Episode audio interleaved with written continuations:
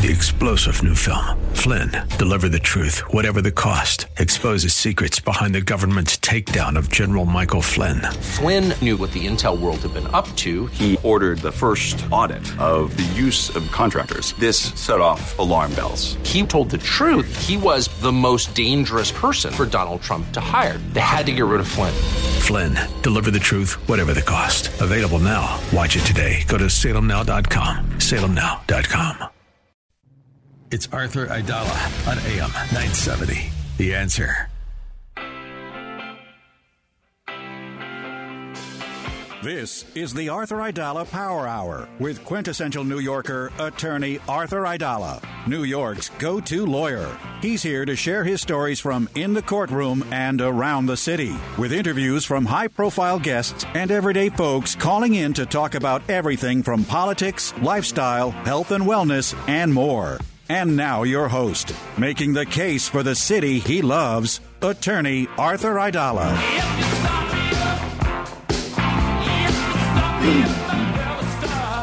All right, we got to deal with some some controversy here. So I this is Arthur Aidala. I just got on the air, and uh, I was running around all day. And as happens on some days when I'm caught up in the law, you know, Joni and Sambolino, you know, kind of take the the the realm and, and the helm, I should say, and they they they lay everything out going forward. Um, the um, so I come in here and I find out from um, Joan and Sambolino that um, they almost killed each other. So I know there's a lot of breaking news today, but I need to get to the bottom of this. Joan, what what happened, Joan Pelzer? I don't, my mic is probably No, it's even on. Poor Matt, I'm driving him crazy because I'm trying to. There you go. I'm trying to get us some nice clips of Mayor Adams this week because he's been out there speaking a lot. And of course, we have Judge Leventhal in our office. Come say hello, Judge Leventhal. Jump on the microphone. I- I- we well- got to just interrupt and have Judge Leventhal. Don't. Well, you know what? Since I have you here, all kidding aside, Judge Leventhal, on my list is to talk about what happened yesterday in, in the Senate. Um, because, but, but, but- all right, now we're going to get to the serious part of the program. Sit down for one second, Judge. Um, so, and there's a big article. Of course, you know, certain pe- paper uh, newspapers are making a big deal out of the fact that um, the governor did not stay in Albany and try to use her political clout to push through a vote um, on the judge who she wanted to lead the the courts in the whole state.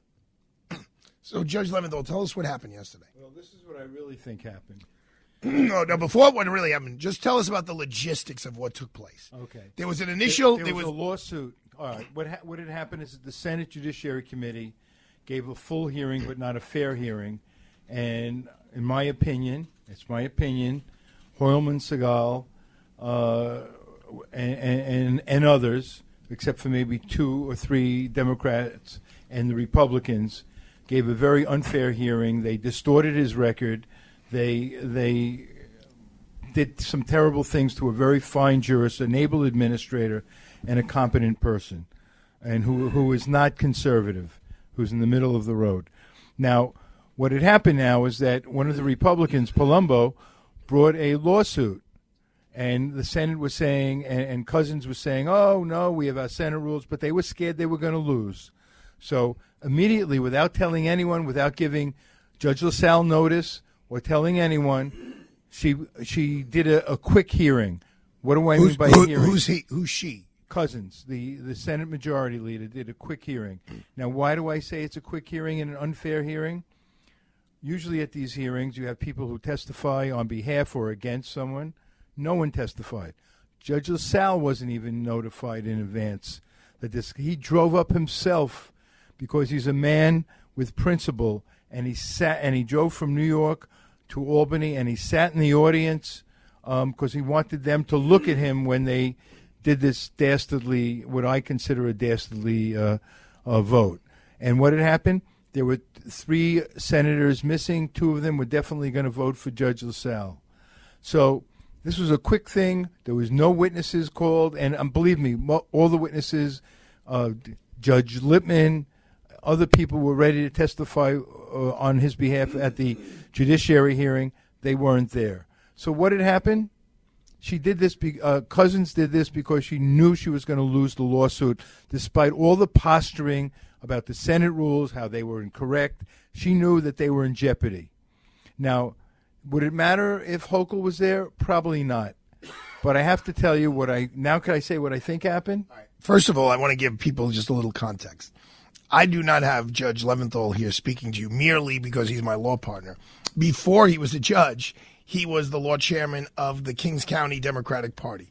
So he has been actively and intimately involved in politics from the time of his youth, which was a little while ago. He's also run for office himself to become a judge. Um, so he knows uh, from that port, from the political point of view, he comes with that degree of pre- credibility. But then he also worked with Judge LaSalle. And those people who have followed Judge Leventhal's career uh, know that no one would ever conser- call him a conservative in any stretch of the imagination. Uh, judge Leventhal is known as a very fair jurist. He was the first judge who was handpicked to rule over, uh, to preside over the uh, domestic violence court in the United States of America. Uh, and um, he is so upset about what happened to Judge LaSalle because it got into someone's craw, someone's brain somewhere that Judge LaSalle is some unfair right wing uh, ju- jurist, and that's just not true. So that's why Judge Leventhal, and this look, now you want to know how radio is made? I have here on the top of my list of, of serious things to discuss after we get through the Joni and Sambolino wars uh, about what happened to Judge LaSalle yesterday, and, and Judge Leventhal happened to walk in. So without further ado, Judge Leventhal, now you tell us. Now we know what happened logistically. What do I think happened? I think originally, with the all the Republicans, there were enough Democrats to vote him in. What I think happened politically, and maybe Governor Hochul should have done this too. Maybe she should have said, "You're not getting your raise unless you put in Judge LaSalle." Instead, she gave them their raise before the vote on LaSalle. But what I think Cousins probably did, and I, I don't know this, this is my opinion, that people who were reluctant to vote against him, they would might have been told that that's what I would do if I were if I wanted a certain vote. Say you're not going to be a committee chair, you're not going to be on certain committees that you want. She used the bully pulpit to get the votes against Judge LaSalle. Why? And mean, that's Judge what I would have done. I can't okay. guarantee she did it. That's right. my opinion. But why? In other words, Judge LaSalle, where where did the train go off the tracks with Judge LaSalle not being uh, an appropriate choice? Well, here's what I think. Instead of attacking him and his decisions, for example, attacking the uh, the uh, uh, decision uh, saying that he's anti-abortion, that had nothing to do with abortion. It had to do with the subpoena, uh, the uh, overbreadth of a subpoena. Never had anything to do with a woman's right to choose. Uh, the union case was not anti-union. So instead of attacking him and vilifying him, which which was absolutely dis- intellectually dishonest and a distortion of his record, they should have been honest. They would have said, "We only want someone who's so liberal. That's who we want. No one who's ever a prosecutor, not even." Judge Sotomayor from the Supreme Court of the United States, who was a prosecutor, she would not be acceptable to us. No person who was a prosecutor should do that. Now, Gianaris, I think he's a little bit of a hypocrite. Who's Gianaris? Who's Gianaris? He he is on on this uh, Judiciary Committee. He basically escorted Judge Singas onto the uh, Ma- was, was the DA Singas. of Na- She made policy. She was the DA of Nassau County, and I'm not saying she shouldn't be on, but he basically shepherded her in, um, knowing she was a prosecutor. Know she was a prosecutor, made policy, and now he because after he got what he wanted, he's saying, "Oh no, look what they did." Why, why do you think he wanted Singas there? Well, i- it's a. I think it's an ethnic connection, and I don't blame him. Oh, and she's very Greek, the Greek. Yeah, thing, yeah, and that's fine, and, and she's competent. But after doing that, for him to turn around and say we want a liberal when he, he's a hypocrite. That's what, in my opinion. I'm not saying he's a hypocrite. It's my opinion, and and I and I think that for him to turn around now, they're upset about everyone. What this is really all about, they're upset with Di Fiore. I'm upset with Di Fiore. Uh oh, here we go They're upset with Di Fiore. and Who's takes- Fiore? Who, who's the Fiore? former chief judge of the state of New York. They're upset with her, and now they're taking it out on the whole judiciary. And Ho- and Hoylman Sigal did a terrible thing when when uh, Judge Rolando Acosta, a very fine judge, a, a fine repute, who basically gave an opinion for the improvement of the judicial system and the judiciary, and he asked uh, Mr. Tembeckjian, who's head of the Judicial Conduct Commission, can a judge give an opinion about politics? And he says, well, he wasn't giving an opinion about politics. He was giving one about improving the judicial system. So he's he he doesn't want dissent. All right. Hoylman Sigal doesn't want dissent. He's acting like a right wing Republican in that respect. At 6 p.m. on the AM dial, it's only on AM 970 that you get a show that is so deep, deeply involved in in the politics of New York. Judge John Leventhal, thank you so much. I, And I- I and appreciate it. No, no, we're, we're, I know. LaSalle. We got to go to a commercial now. We're going to come back. We're going to stay with a little politics today. We got Hank Sheinkopf coming up, and we're going to get to the bottom of the Sambolino Joni Wars. So don't go away.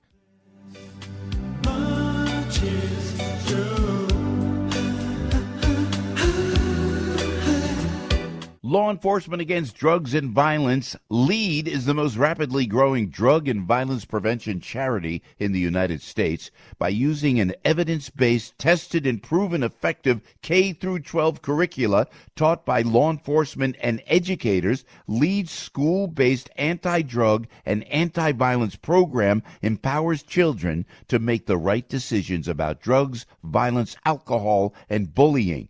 The lead prevention curricula includes age appropriate information about marijuana, opioids, prescription, and over the counter drugs. Last year, we lost over 70,000 of our family members, friends, and neighbors to drug related deaths. You can make a difference. Donate today at LEAD, leaddrugs.org, LEAD, leaddrugs.org, LEAD, leaddrugs.org, or follow us on Facebook at Law Enforcement Against Drugs and Violence. So let's talk about our friends at Connors and Sullivan. I was lucky enough to see Mike Connors last week. He is such a gentleman. His wife, who I believe just celebrated a birthday, is is a spectacular woman, Beth.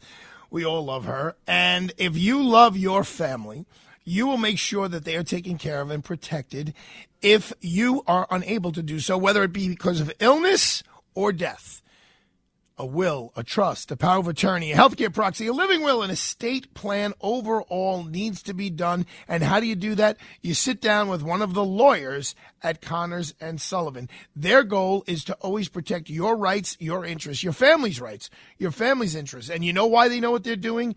They have been doing this for 40 years. And because you're listening to the Aidala Power Hour, because you're part of the 970 family, you could visit them for a no obligation free consultation. Just call Connors and Sullivan today to schedule a free in person initial consultation with an attorney at any of their convenient locations in Brooklyn, Manhattan, Queens, and Staten Island. Call 718 238 6500.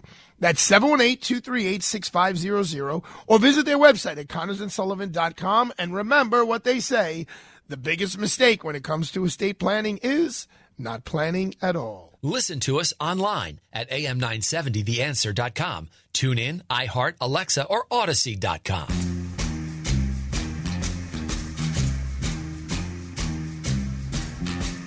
The beat goes on.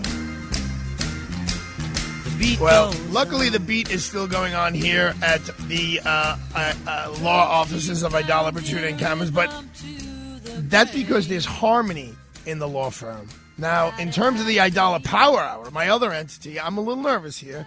So, Joan, before we go to Hank Sheinkopf, who he knew my grandfather, Artie Aidala, who was a boxing judge.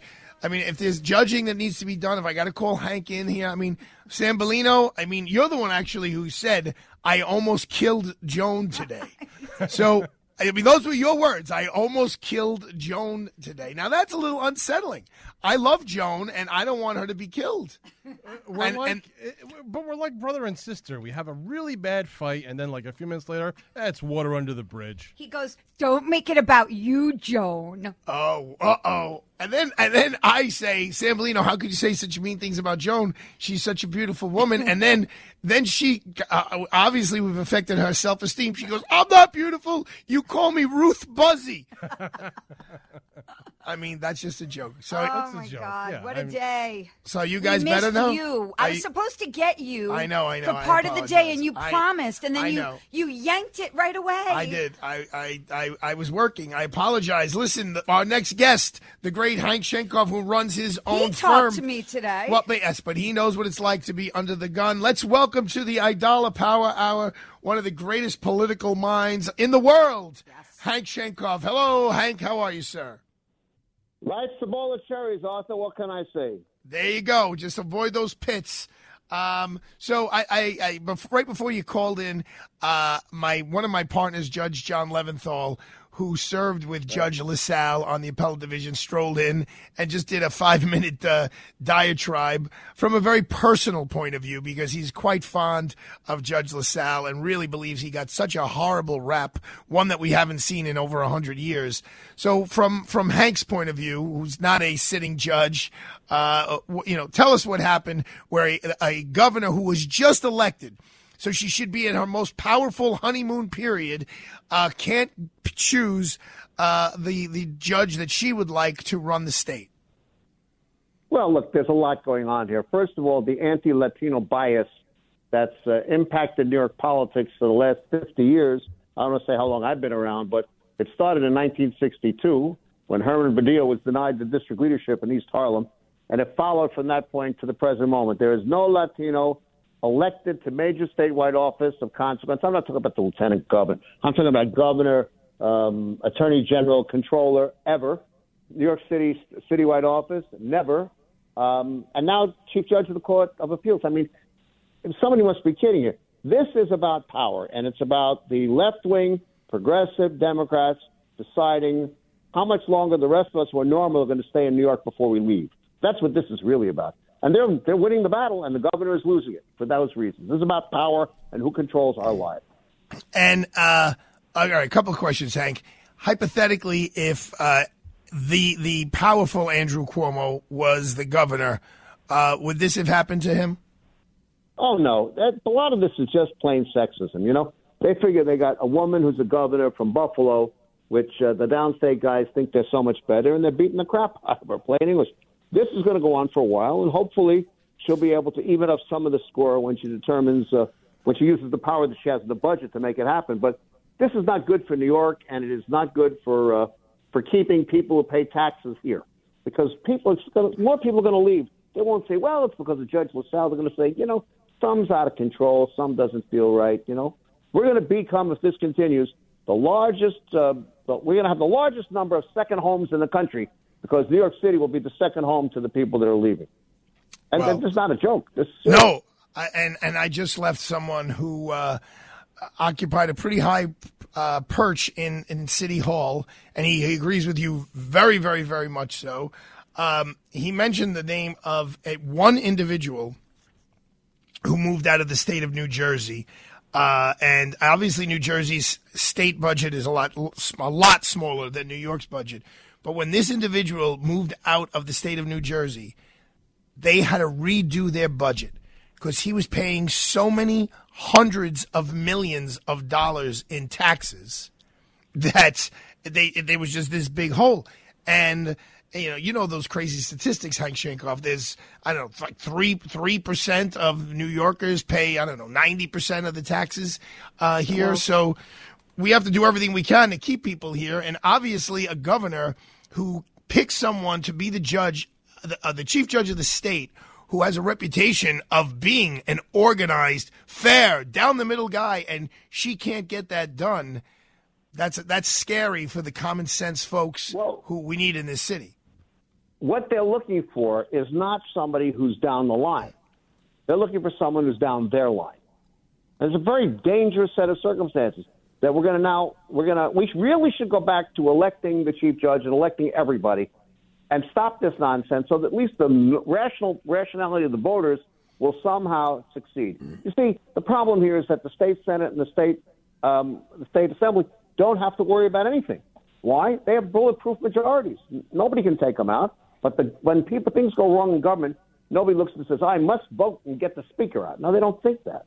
They say, "I got to go get the governor. I'm going to go get the governor. I'm going to go get the mayor." The governor and the mayor are now both of them have become effectively uh, stepchildren of the legislature, and the legislature will do whatever it wants, whenever it wants, and we're going to see things get really out of control. And these folks, this is worse than 75 in some ways. You know, these folks really think that people are going to stay here, they have to stay here, and they can do whatever they want as long as they're as long as they can stay in power.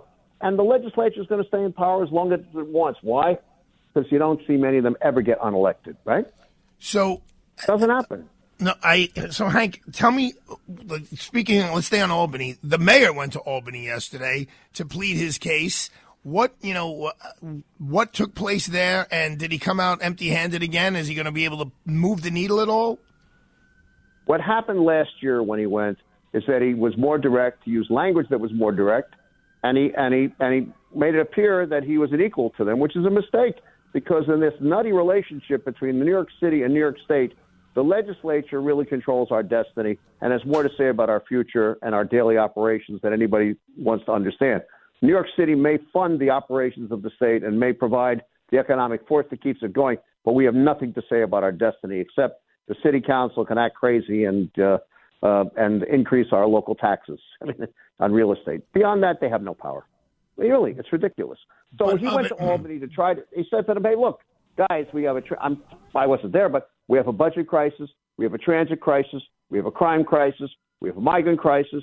The place is really in trouble. By the way, how do we get past this together?" And they said, "Okay, just don't ever talk about bail reform." I mean, I'm par- being parenthetic and and certainly, uh, you know, you know, kind of metaphoric, but don't talk about bail reform, which is exactly what he did. So now that he's done what every mayor has done in the history of uh, of the world since I've been around, collective begging as opposed to bargaining. Um, let's see what happens. But the city has real trouble and real financial trouble that this poor guy Adams inherited from that from the previous lunatic. I mean, you know, it's just it's terrible. Did um. so he did bring up. He did bring up some. He touched on bail reform, right? I mean, he didn't, I don't think he drove it home, but he did address it. Well, the problem with the problem is that that bail reform is a very, very um, it's kind of an insurmountable issue. Why? Because the legislature, you know, doesn't really care, and they're not going to change their opinion. We've now got we've now got you know record levels of crime rising, akin to not as bad as it was in the '70s, but we're you know 21 percent across the board is pretty pretty strong. We're, we're down in homicides, but everything else is up, and we're you know and the subways are supposed to be safer, but nobody feels that way.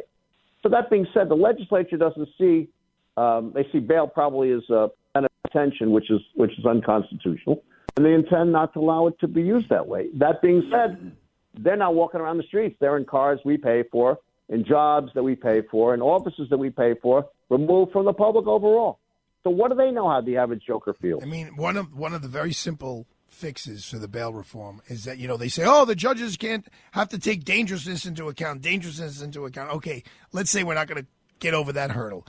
But what judges should definitely be able to take into account is warrant history. So if you've been arrested once before or twice before, and they've let you out, and then you didn't go back to court on those cases, well, what are you? You know, what? Uh, forgive me. What? Fool me once, shame on you. Fool me twice, shame on me. So if uh, if you have two cases that you warranted on, or the third one, you should be bail ineligible. Sorry, you had two different cases. You were able to come back twice. You didn't come back both times. Now you got to go in. Right now, Hank, when I'm in court, people are warranting over and over. They get charged with a crime. They don't come back. They don't even send the warrant squad out. They tell the lawyer, the defense attorney, okay, go try to find them and see if you can come back in a month. Okay. Well, That's never the way it was. What's really well. Here's what's really going to happen.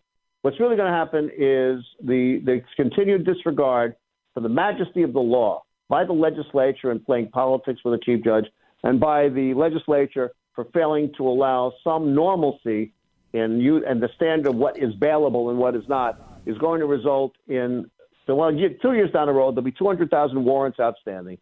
Rest assured that this is the scene that unfortunately and hopefully God will permit it is going to occur. That a deputy U.S. marshal, two New York City detectives, probably a city probation officer, and maybe one other kind of law enforcement official will go through a door to pick somebody up and someone will be dead. You go to sleep on that. Why? You can't have disorder and expect it to work out well. And you can't have people say the law is full of crap. That's what they're doing. It doesn't work. All this right, is um, going to be outrageous. Hank, I know your time is valuable. Can can I do like two minutes of commercials and come back to you and talk to you about George Santos and a little bit more about what's going on in the city of New York? Or you Uh, got to go one of your long as I'm high-paid not clients? upset, long as long as I'm not upsetting you with the things I'm saying, that's fine. with No, me. well, you are upsetting me with the things you're saying, but they're accurate. I mean, You're not speaking on inaccurately. I want you to say everything is rosy here. So don't go away. This is the Aidala Power Hour. We have Hank Sheinkopf on. Uh, he has been around, um, I don't know, since uh, Muffin was a kitten, which is a long time. And uh, he- he's going to come back. We're going to take. We're going to do a quick little commercial break. Sam Bolin, you okay? Good man. How's your anger management? I'm fine. All right. All right, Little Wild Boys by Duran Duran in the background. I think they're coming to play around here soon. Don't go away. We're going to come right back with Hank Sheinkopf.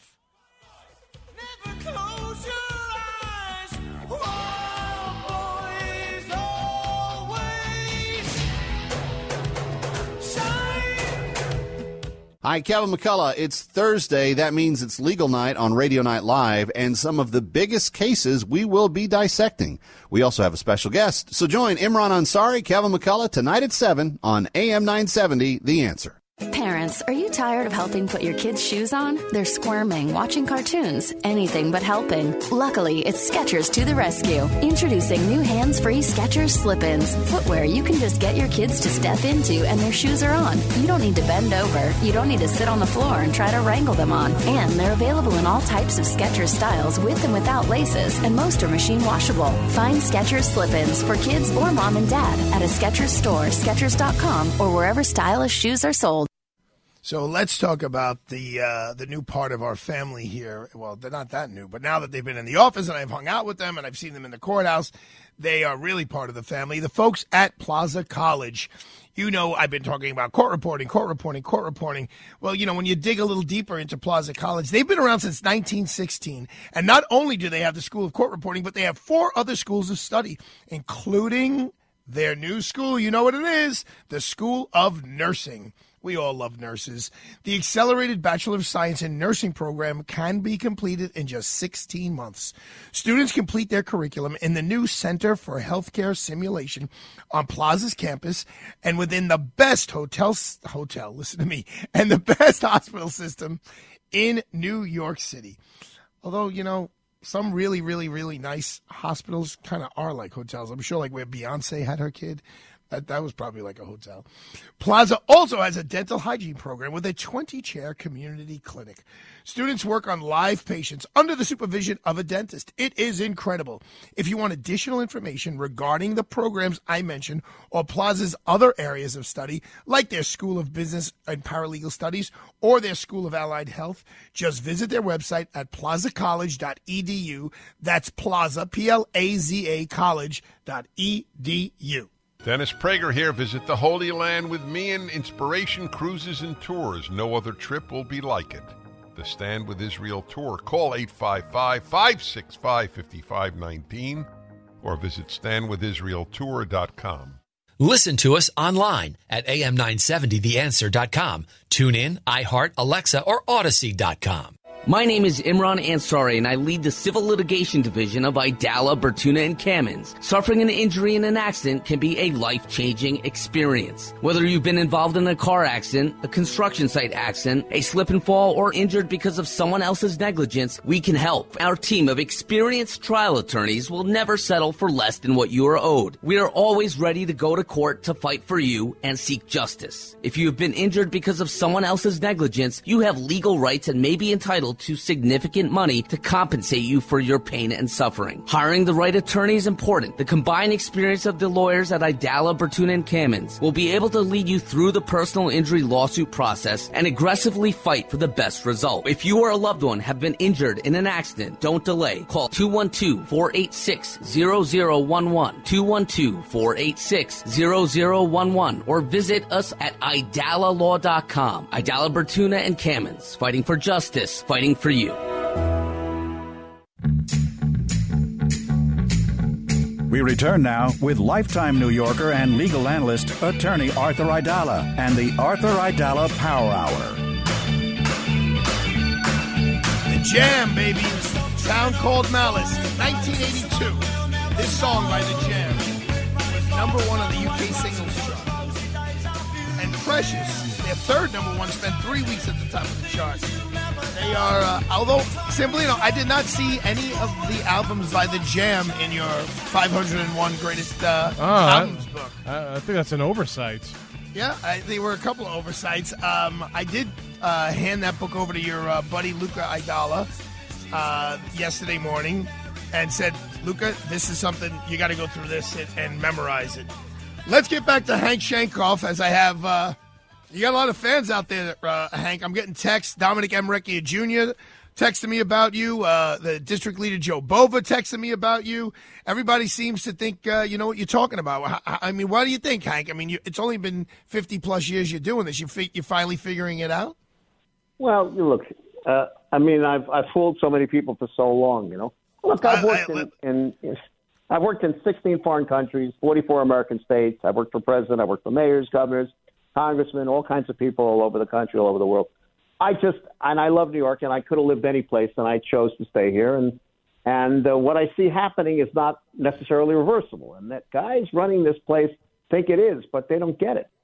They just don't see Well, it. here, here's uh, a you little know, here's a little curveball, Hank Sheinkopf, that was thrown to this morning when I heard Mayor Adams has like some proposal out there. I don't know the details that's going to allow certain city workers to work remotely at some period of time. Well, look, there's an argument. If you know, when we were younger, and you're younger than I, but we were younger, and you said, uh, you know, you're on the you're on the city payroll, and you don't have to go to work. People would say, "What a great day! I'm not coming back for years." You know what I mean? They just disappear, and you never see them again. That was a different world. Um, is it good that people don't have to sign in somewhere, or do, how do you make them sign in, or how do you make them appreciate the dollar that they're getting, or the buck that they don't have to go someplace to do it? Not necessarily a great thing. Um, not necessarily a great thing. You know? Well, I um overall, you know, I the Siena College poll did a did a uh, um, poll about the mayor.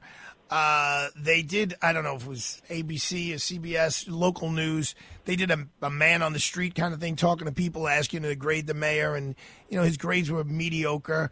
Uh, is it that Adams isn't doing a good enough job, or is it the media perception is not as positive as it should be? Uh, should he be doing things differently? Hank, you've advised, I don't know, without exaggeration, seven mayors, eight mayors. Maybe you just threw out that stat and I didn't hear it. Um, but you know what? What should Eric Adams be, doing differently? Number one, from a substantive to- point of view, to make the city better, but also from a perception point of view. perception point of view starts, you know, you can get away with no substance if you have, and Eric Adams has substance, if you have uh, perception. Perception is starting to fall apart because he talks about getting things done, but average people aren't feeling that things are getting done. He blames the media for somehow filtering the message of what he's getting done, but that's not necessarily true. And he says he's got to communicate directly with the people. He's in a jackpot position. He's got he's got money problems that he didn't create. He's got infrastructure problems that he didn't create. He's got crime problems that he didn't create. He's inherited all of this, and once the system starts things in motion, it is very difficult to undirect them. It is absolutely impossible in some cases. He needs money. That's the first thing. So what is he going to do?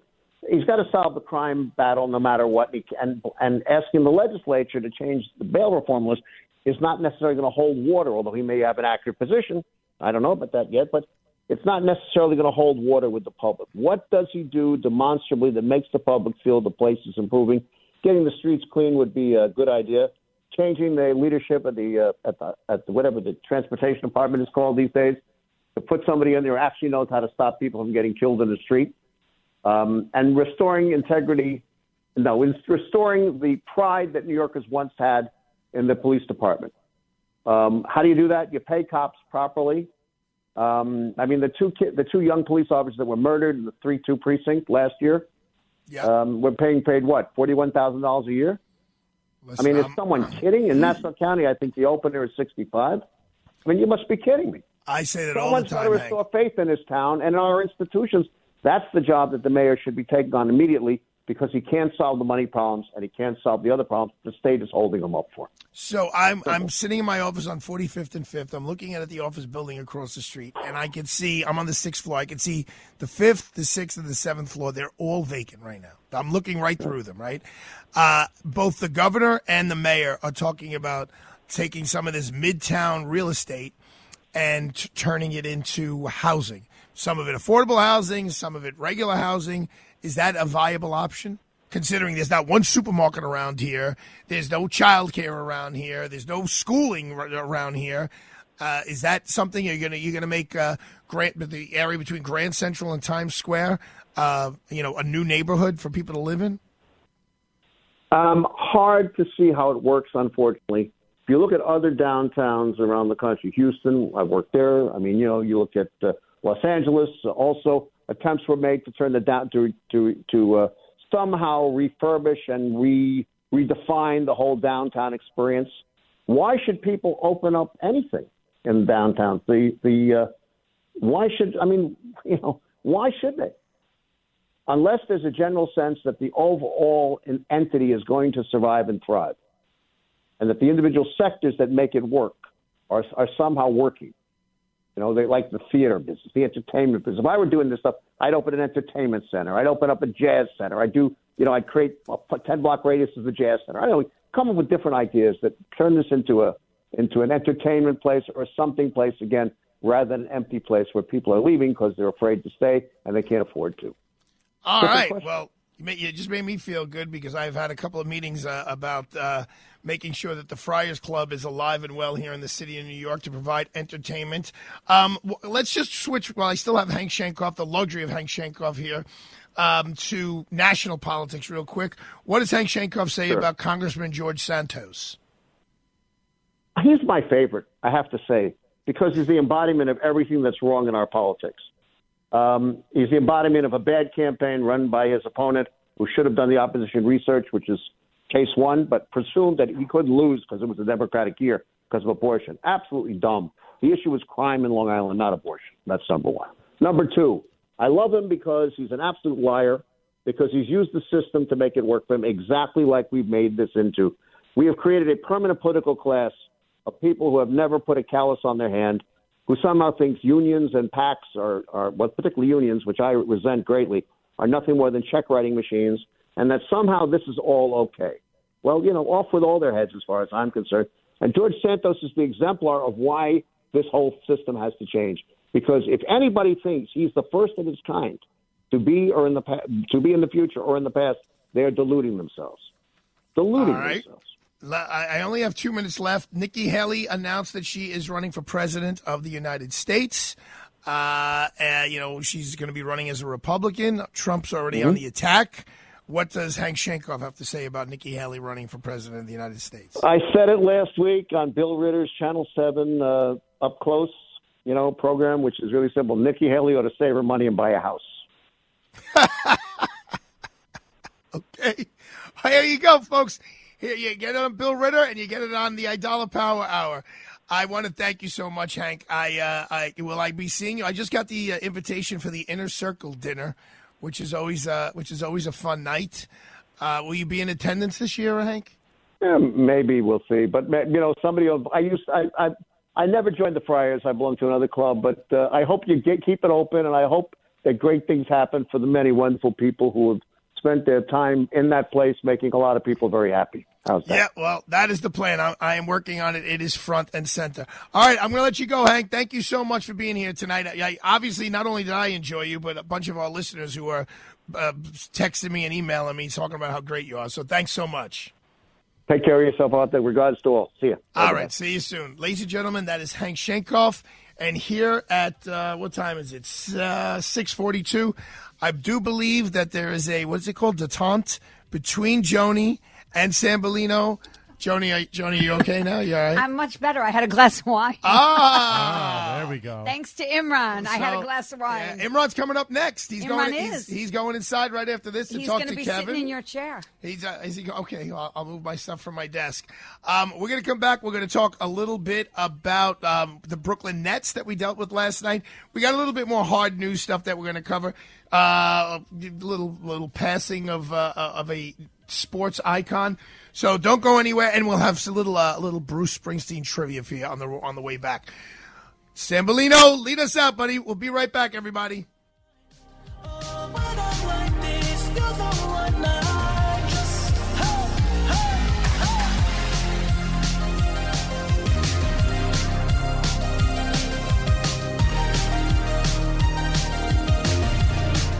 What does the perfect wedding entail? Just you, the love of your life, your guests, and the iconic New York City skyline.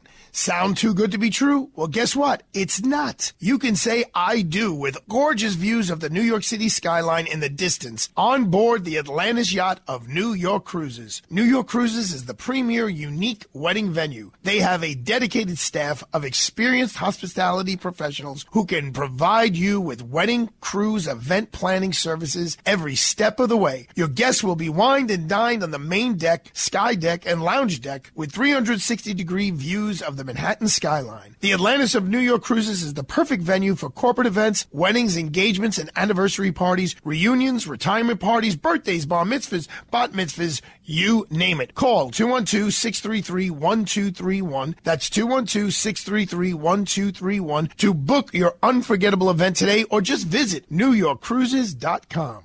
Using your phone should never have to be a luxury. Walmart Family Mobile now offers free or discounted plans for the Affordable Connectivity Program. ACP is a government program that helps eligible Americans have access to wireless service. You can get unlimited talk, text, and 8 gigabytes of high-speed data for free when you qualify. Apply now at myfamilymobile.com slash ACP. Walmart Family Mobile is supported by the Affordable Connectivity Program and Lifeline, government assistance programs. Please visit myfamilymobile.com slash ACP for more information. What are you doing this October? Come on. I know it seems like it's a long time, but time flies. And it will fly between October 18th and 28th because you're going to be having fun. The time of your life because you're going to be going to Italy with Joe Piscopo. Let me tell you about the vacation you're going to go on with Big Joe. Rome, Catania, Taormina, Savoca, Forza de Agro, Mount Etna, and Palermo. Did you hear all those great places? That's the best of Rome and Sicily. Nine nights. What a trip! Enjoy wonderful food and taste classic Italian wine at Mount Etna. That's the most active volcano in Europe. See some actual sites used in the iconic Godfather movie. It's a trip you'll remember for the rest of your life.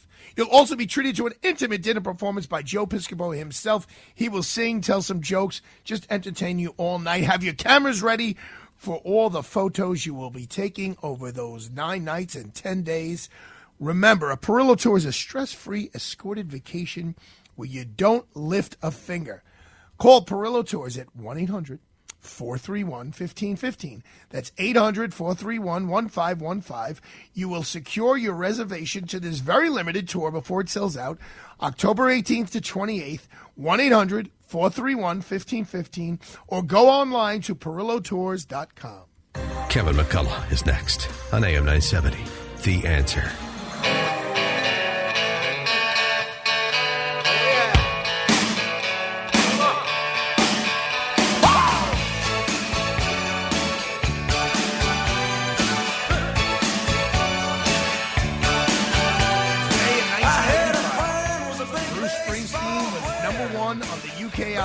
Chart with Born in the USA, his first UK number one. The singer's seventh studio album was the best selling album of 1985 in the United States. And yes, San Bellino, this is in the book.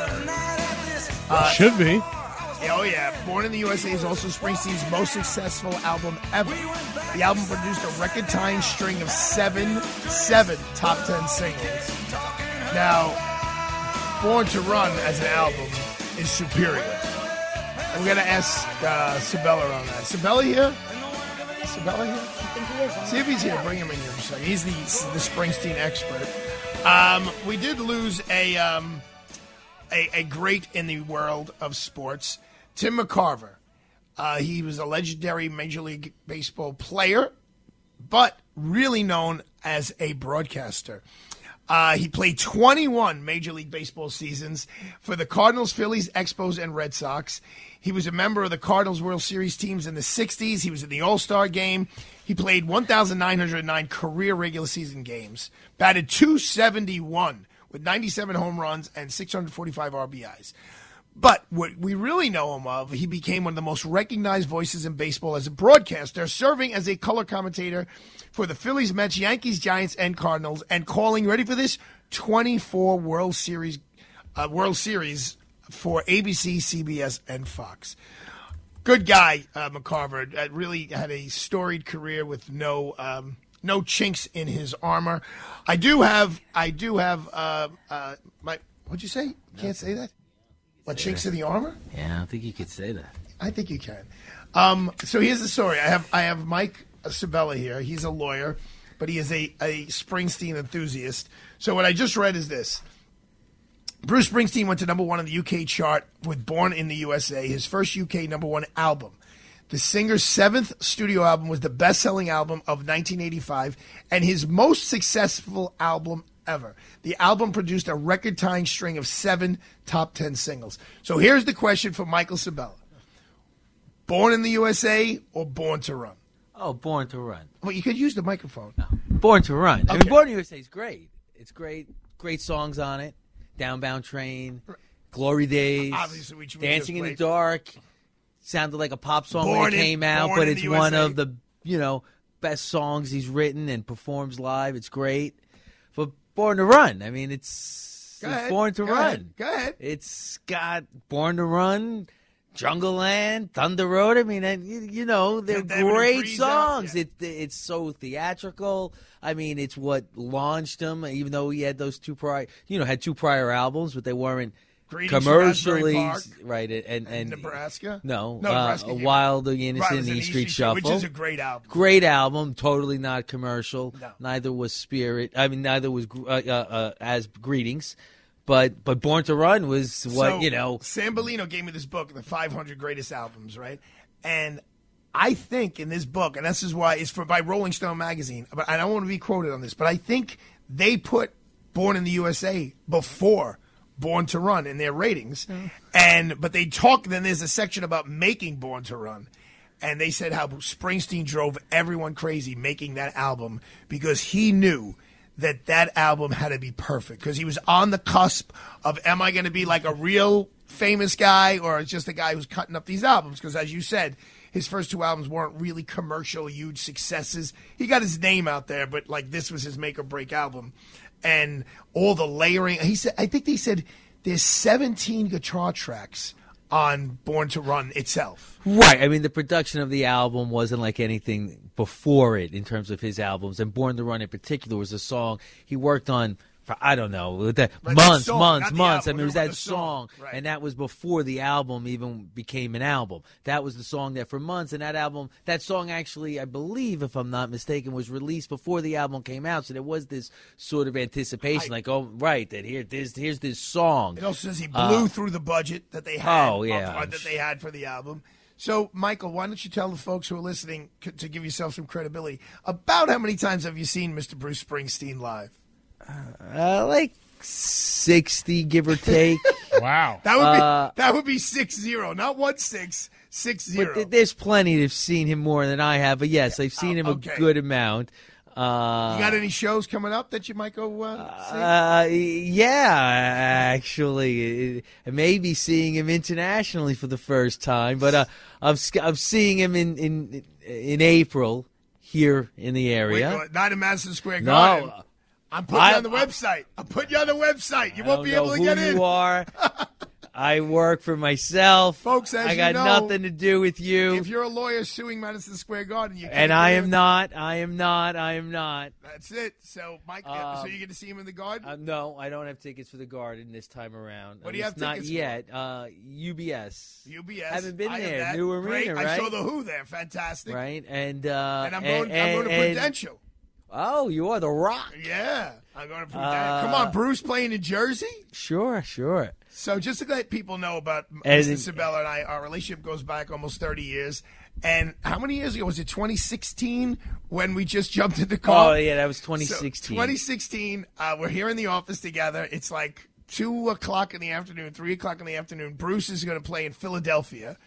And we just go online, and the ticket prices now are dropping. They went from being crazy money because now the, sh- the show is like whatever, four hours away, five hours away. So people are dropping ticket prices.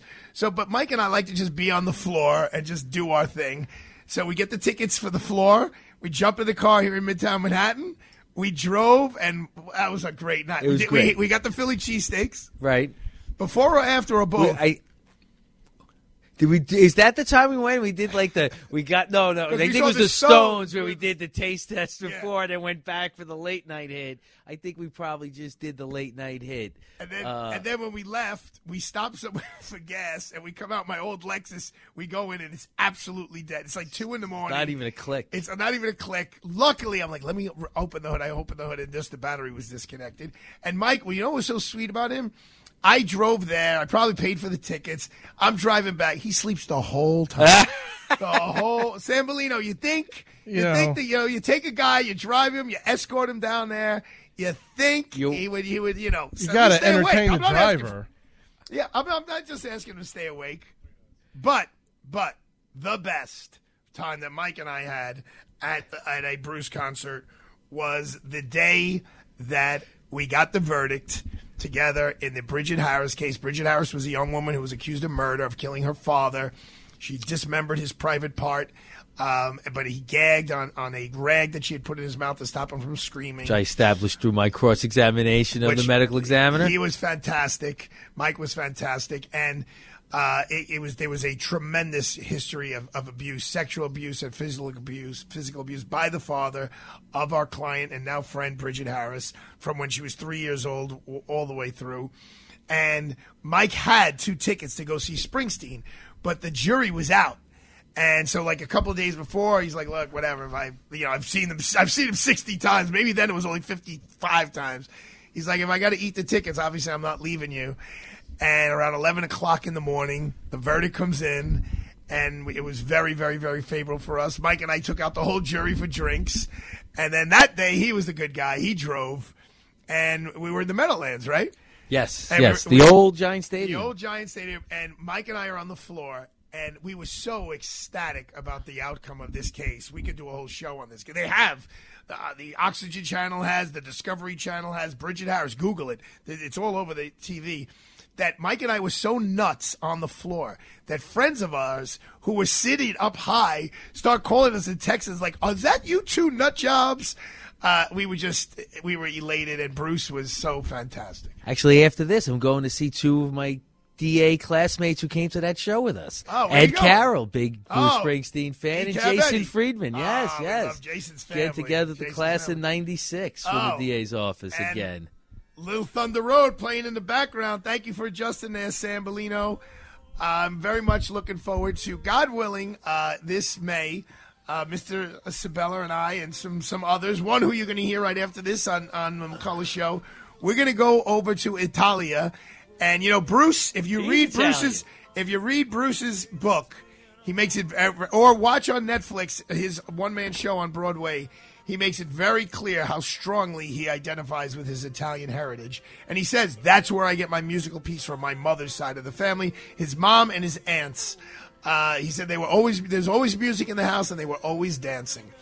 So I don't know. I didn't know. I didn't anticipate us going on this Bruce Springsteen thing, but blame Sam Bellino because he's the one who gives me all the musical props. And Sabella happened to be here, so I had to take advantage of his greatness.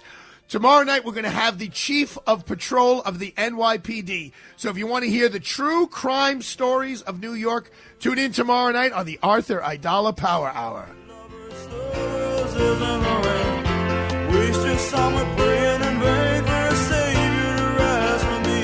The Arthur Aidala Power Hour is sponsored by Aidala, Bertuna, and Kamins, PC. Three star general Michael J. Flynn, head of the Pentagon Intelligence Agency, knew all the government's dirty secrets. He was one of the most respected generals in the military. Flynn knew what the intel world had been up to. He understood its funding. He ordered the first audit of the use of contractors. This set off alarm bells. The explosive new documentary, Flynn, Deliver the Truth, Whatever the Cost, uncovers the facts behind this scandal. Flynn told the truth. He was the most dangerous person for Donald Trump to hire. I find out the worst enemy that I'm going to face in my life is right here in America. They took my assessment and they wanted me to change it. And I was like, I'm not changing it. They had to get rid of Flynn. With in depth interviews, archival footage, and never before seen personal records of the man behind the headlines. I just felt like I was drowning. Flynn, Deliver the Truth, Whatever the Cost. Available now. Watch it today. Go to salemnow.com. Salemnow.com.